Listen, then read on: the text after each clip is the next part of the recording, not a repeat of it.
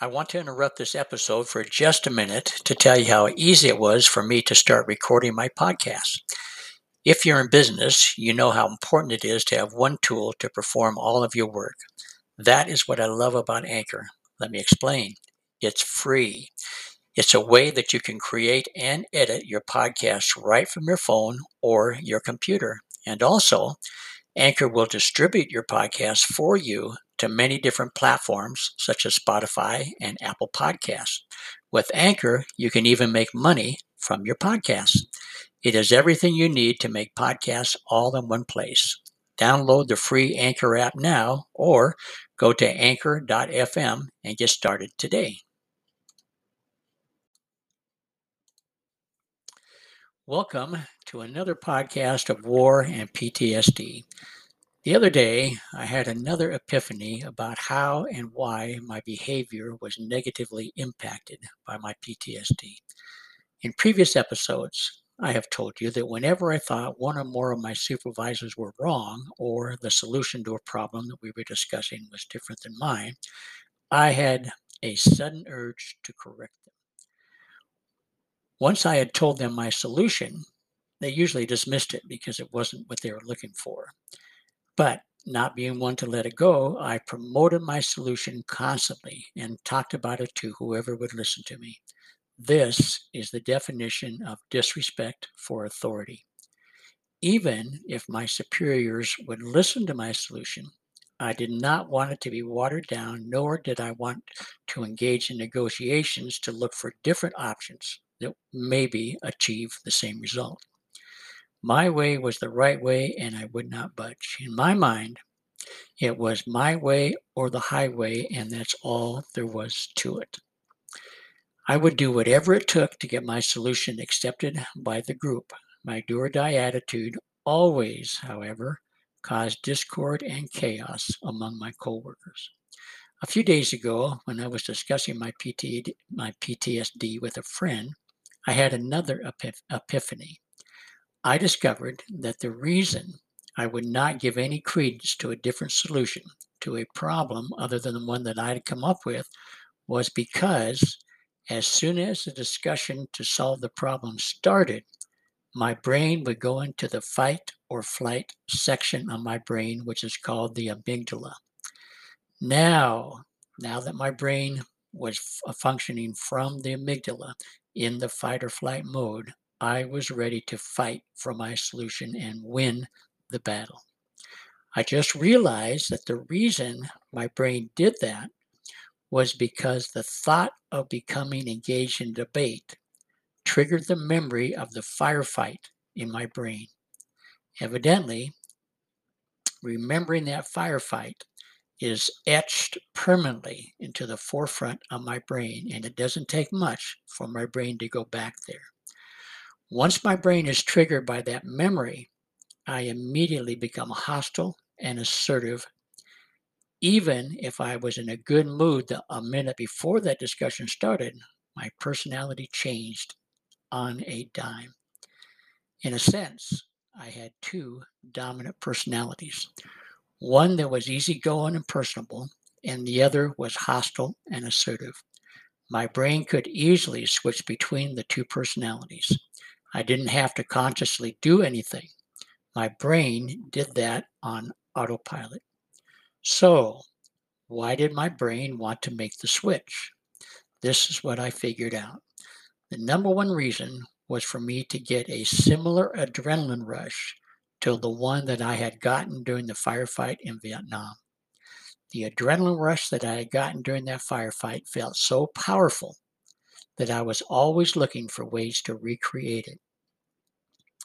As I mentioned before, if the adrenaline rush that I got in the firefight in Vietnam was on a 10, on a scale of 1 being the lowest, 10 being the highest, if it was on a 10, these verbal battles that I would engage in would rate about a five on that scale. Now, in the last 50 years, I have never gotten close to the 10 on the adrenaline rush scale. None of my experiences could uh, get that much adrenaline rushing through my body. So let me give you some examples of similar situations where an adrenaline rush would reach a level of uh, between 5 and 10, higher than what I have experienced. In track, they call it the runner's high.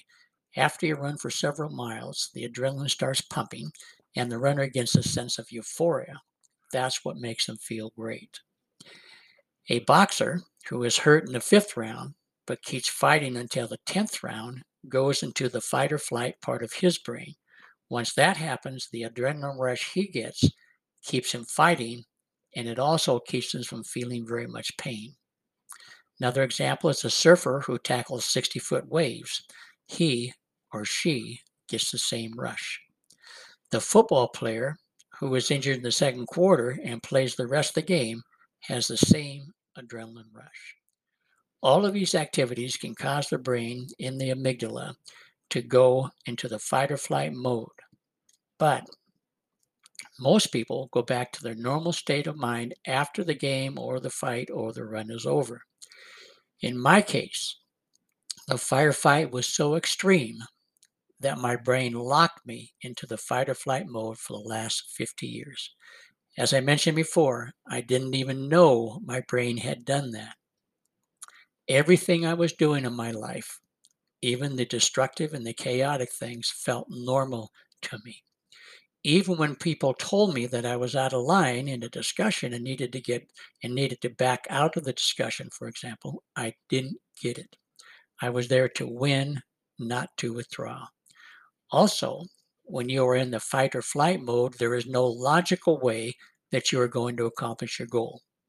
Still, you are going to continue the fight because winning at all costs is all that matters. Now, this is not logical, but it is what your brain in the fight or flight mode is telling you. I played basketball until I was 60 years old and had my, uh, I quit when I had my first heart attack. Beating up guys in the basketball court and winning arguments were the best activities for me to get my adrenaline pumping up to that uh, number five level on a scale of one to 10. But also, as I've said before, the adrenaline rush I felt in Vietnam was a 10 on a scale of 1 to 10, and all these activities didn't raise my adrenaline past level 5. Even though I constantly tried to get it up to level 5, it wouldn't, I couldn't get past that on the adrenaline scale. Okay, now the number two reason that my brain wanted to make the switch to the fight or flight mode was my desire my desire to maintain control of myself and the people around me.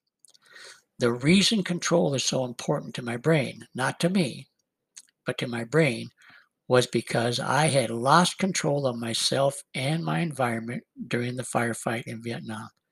At that time, I thought I was going to die. As I've stated previously, I froze at the moment that I decided to join the battle that was going on all around me. At that time, I was more scared than I had ever been in my life. This extreme fear caused my brain activity to switch from the normal activity part of the brain, which is called the cere- uh, cerebrum, to the fight or flight part of my brain, which is called the amygdala. The amygdala, or fight or flight part of the brain, has been controlling my life ever since that moment. Now, let's go to a website. In the Healthline website, there's an article called Fight, Flight, Freeze What This Response Means. This article explains how the fight and flight mode works in the brain. Quote The fight, flight, freeze response is your body's natural reaction to danger. It's a type of stress response that helps you react to perceived threats like an oncoming car or a growling dog. The response instantly causes hormonal and physiological changes. These changes allow you to act quickly so that you can protect yourself. Specifically, fight or flight is an active defense response where you fight or flee your rate uh, when you do that when you go into the fight or flight your heart rate gets faster which increases oxygen flow to your major muscles your pain perception drops and your hearing sharpens. These changes help you act appropriately and rapidly to the danger to the dangerous situation you are faced with. Freezing is fight or flight on hold, where you further prepare to protect yourself. It's called it's also called the reactive immobility or attentive immobility. It causes you to stay completely still and get ready for your next move. That's what happened to me in the firefight when I froze. My brain went into the reactive immobility section. Now, continuing on, fight, flight, freeze is not a conscious decision, it's an automatic reaction. So you can't control it. Unquote.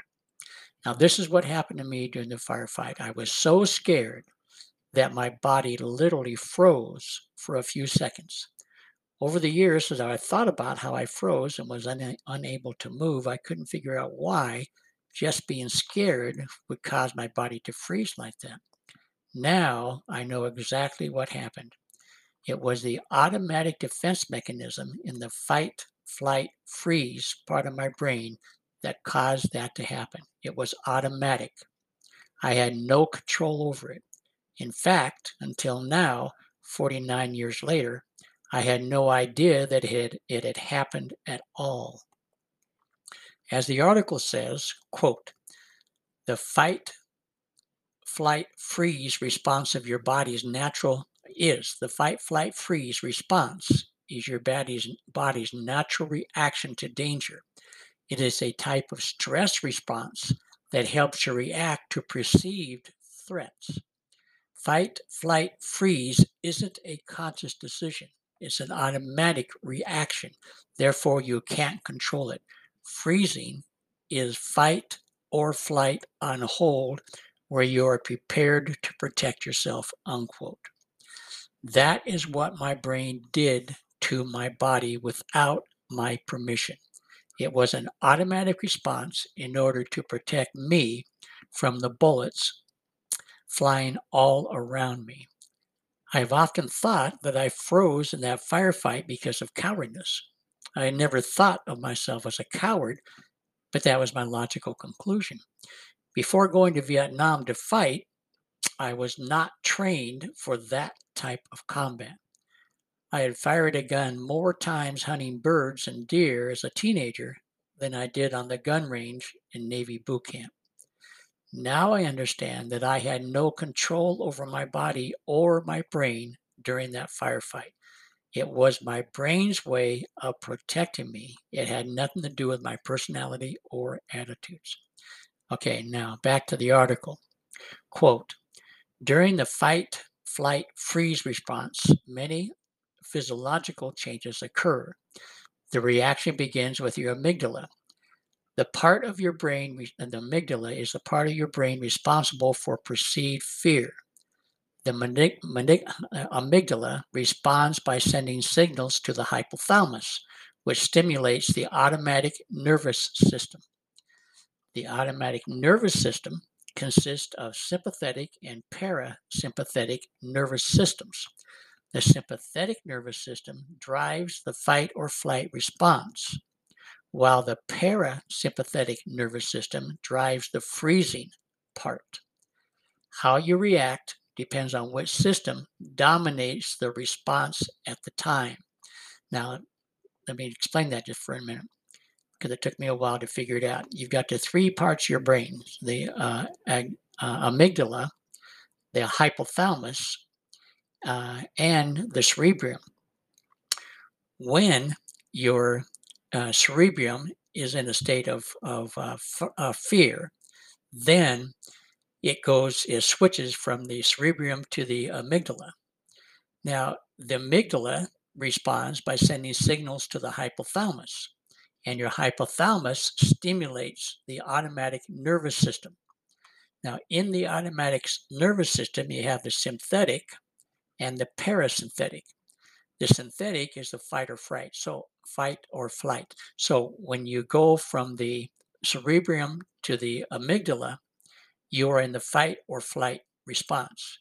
But if the parasympathetic nervous system activates, which there's more fear in that, then that drives the freezing. That's how you respond to a fear. That's how you respond to a dangerous situation, traumatic situation. You either fight or flight, either fight or flee, or you freeze until you can figure out whether or not you want to fight or flight. Okay, now back to the article. Quote, in general, when your automatic nervous system is stimulated, your body re- releases adrenaline or cortisol, the stress hormones. These hormones are released very quickly, which can affect your body's function. Okay, in the article, this is how it affects your body's function. Your heartbeat, your heart beats faster to bring oxygen to your major muscles. During freezing, your heart rate might increase or decrease. Your breathing speeds up to deliver more oxygen to your blood. In the freeze response, you might hold your breath or restrict your breathing. Your peripheral vision increases. That's so you can notice your surroundings. Your pupils dilate and let in more light, which helps you see better. Your ears, your ears pick up and your hearing becomes sharper. Your blood thickens, which increases clotting factors. That's in case you get hurt, your blood's going to clot. This prepares your body for injury. Your skin might produce more sweat or get cold. As blood flow increases to your major muscles, your hands and feet might get cold. Fight or flight temporarily reduces your perception of pain. That's why boxers, football players, surfers, that's why the, um, examples I mentioned, that's why they don't feel any pain in their uh, traumatic experience of whatever they have to do uh, because the fight or flight temporarily reduces their pain or their perception of the pain. Now, back to the article. Since specific psychological or physiological reactions depend on how you usually respond to stress, you might also shift from flight or flight and freezing. So you go back and forth between the fight or flight and the freezing mode if it's uh, traumatic enough. So usually your body will return to its natural state after 20 to 30 minutes. That's what usually happens in football games and boxing, surfing. You go into the fight or flight or freezing stage, you get out of that, now you're back to your normal cerebrum, not you're out of the amygdala. While the fight, flight, freeze response causes physiological reactions, it also triggers triggers psychological fear. Oh, it is also triggered by psychological fear. So your body experiences the physiological reactions, but is triggered by the psychological or perceived fear. Article says the fear is conditioned, which means it's associ- associated with a situation or thing with negative experiences. The psychological response is initiated when you are first exposed to the situation and the situation develops over time. Unquote.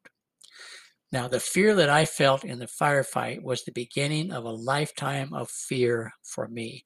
Not only did I freeze as a result of the firefight, but my brain got locked in the amygdala part of my brain for the rest of my life in every situation where I was afraid of losing something, like an argument or my job, my brain automatically went into the fight or flight mode. I had no control over it. It controlled me. And I didn't even know that my brain was doing that. So I couldn't do anything to fix it. So when people said, Hey, you're all screwed up, I said, No, I'm not. I'm normal. This is what I do. And I, would just dismiss people by telling them that they didn't understand my situation. Well, not only did they not understand my situation, I didn't understand my situation. That was the problem. Now, back to the article again. Quote The thing that you're scared of uh, is called a perceived threat or something you consider to be dangerous. Perceived threats are different for each person.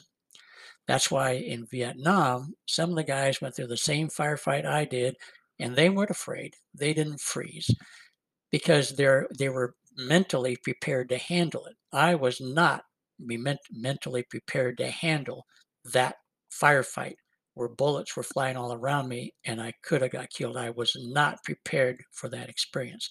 That's why my body went into the fight or flight freeze mode, whereas somebody else didn't. Then the article says, um, okay, uh, when you're perceived, when you're faced with a perceived threat, your brain thinks you're in danger. That's because it already considers the situation to be life threatening. As a result, your body automatically reacts with the fight, flight, freeze response to keep you safe. After a traumatic event, you may develop an exaggerated stress response. That's what happened to me. I developed an exaggerated stress response. It involves a recurrent pattern of reaction related of reactions related to the initial event. Now, that's my situation. My brain got locked in the amygdala in the fight, flight, freeze. And every situation that was like that, like I said, losing a job, getting fired, um, playing basketball, argument, all those, my brain immediately went into the fight or flight freeze. It's like it slid into it very calmly. And all of a sudden, I was an assertive, aggressive, sometimes hostile person, not my normal, relatively likable self. Okay, now the article says the exaggerated stress response is more likely if you have a history of post traumatic distress disorder, post traumatic stress disorder was the first one listed, but there's others. Okay, physical or sexual assaults, accidents, experiencing natural disasters, childhood traumas, or stressful life conditions. All of these things will this, cause the same fight, flight, freeze reactions that it did in my body that caused the post traumatic stress disorder. Article says in this case, your brain reacts to related triggers to prepare you for future traumatic situations. The result is an overactive response. Here's an example. If you've experienced trauma from a car accident, the sound of a horn will remind you of that event. You might have a stress response when you hear a car honking. Okay, unquote. Now, according to the article, when you're faced with a perceived threat, your brain thinks you're in danger. That was my problem. That has been my problem since the firefight. My brain's definition of a perceived threat is anyone verbally opposing me, anyone on the basketball court, anyone in my job who tells me I'm not doing a good job and they're going to fire me. All those trigger, or all those to me are a perceived threat. Now, I don't have any physical enemies like I did in Vietnam, but I encounter a lot of people who disagree with me. That is, people who are opposing me and trying to convince me that I'm wrong my brain thinks those people are the same as those uh, as the enemy that opposed me physically in Vietnam, although they're not causing me physical harm, even threatening physical harm. My brain still thinks it's a perceived threat and it reacts the same way it did in Vietnam by slipping back into the fight, flight, freeze mode. Now, when somebody tells me I'm wrong or won't go along with what I'm proposing to do, my hypersensitive brain immediately goes to the default mode of fight or flight. As soon as that happens, and I fear the fear of losing the battle, the adrenaline starts pumping. Now I am ready for a verbal fight. This is the adrenaline rush I talked about before that I'm looking for. and that happens automatically. As soon as I go into the fight or flight, adrenaline pumps through my body to protect me or to prepare me for either fighting or fleeing. Okay, now for the good part. For some reason, a couple years ago, my brain finally got the message that I do not have to fight with everyone that disagrees with me. It's kind of like this. I was talking to a friend of mine uh, in her 50s who had been married and divorced four times. She told me that her mother had told her to be careful of who she dates because you marry the people you date. Then she said to me, but she didn't tell me to marry everyone I dated. Same with me. My brain says some people are a perceived threat when they start arguing with you and get hostile. My brain thought every person that disagreed with me was a perceived threat. Now, I don't know why or how my brain decided to unlock the fight or flight section of the amygdala, so I can't help you with that. But once that happened, I lost my desire to engage in verbal battles with everyone that disagreed with me. In a sense, I became normal again.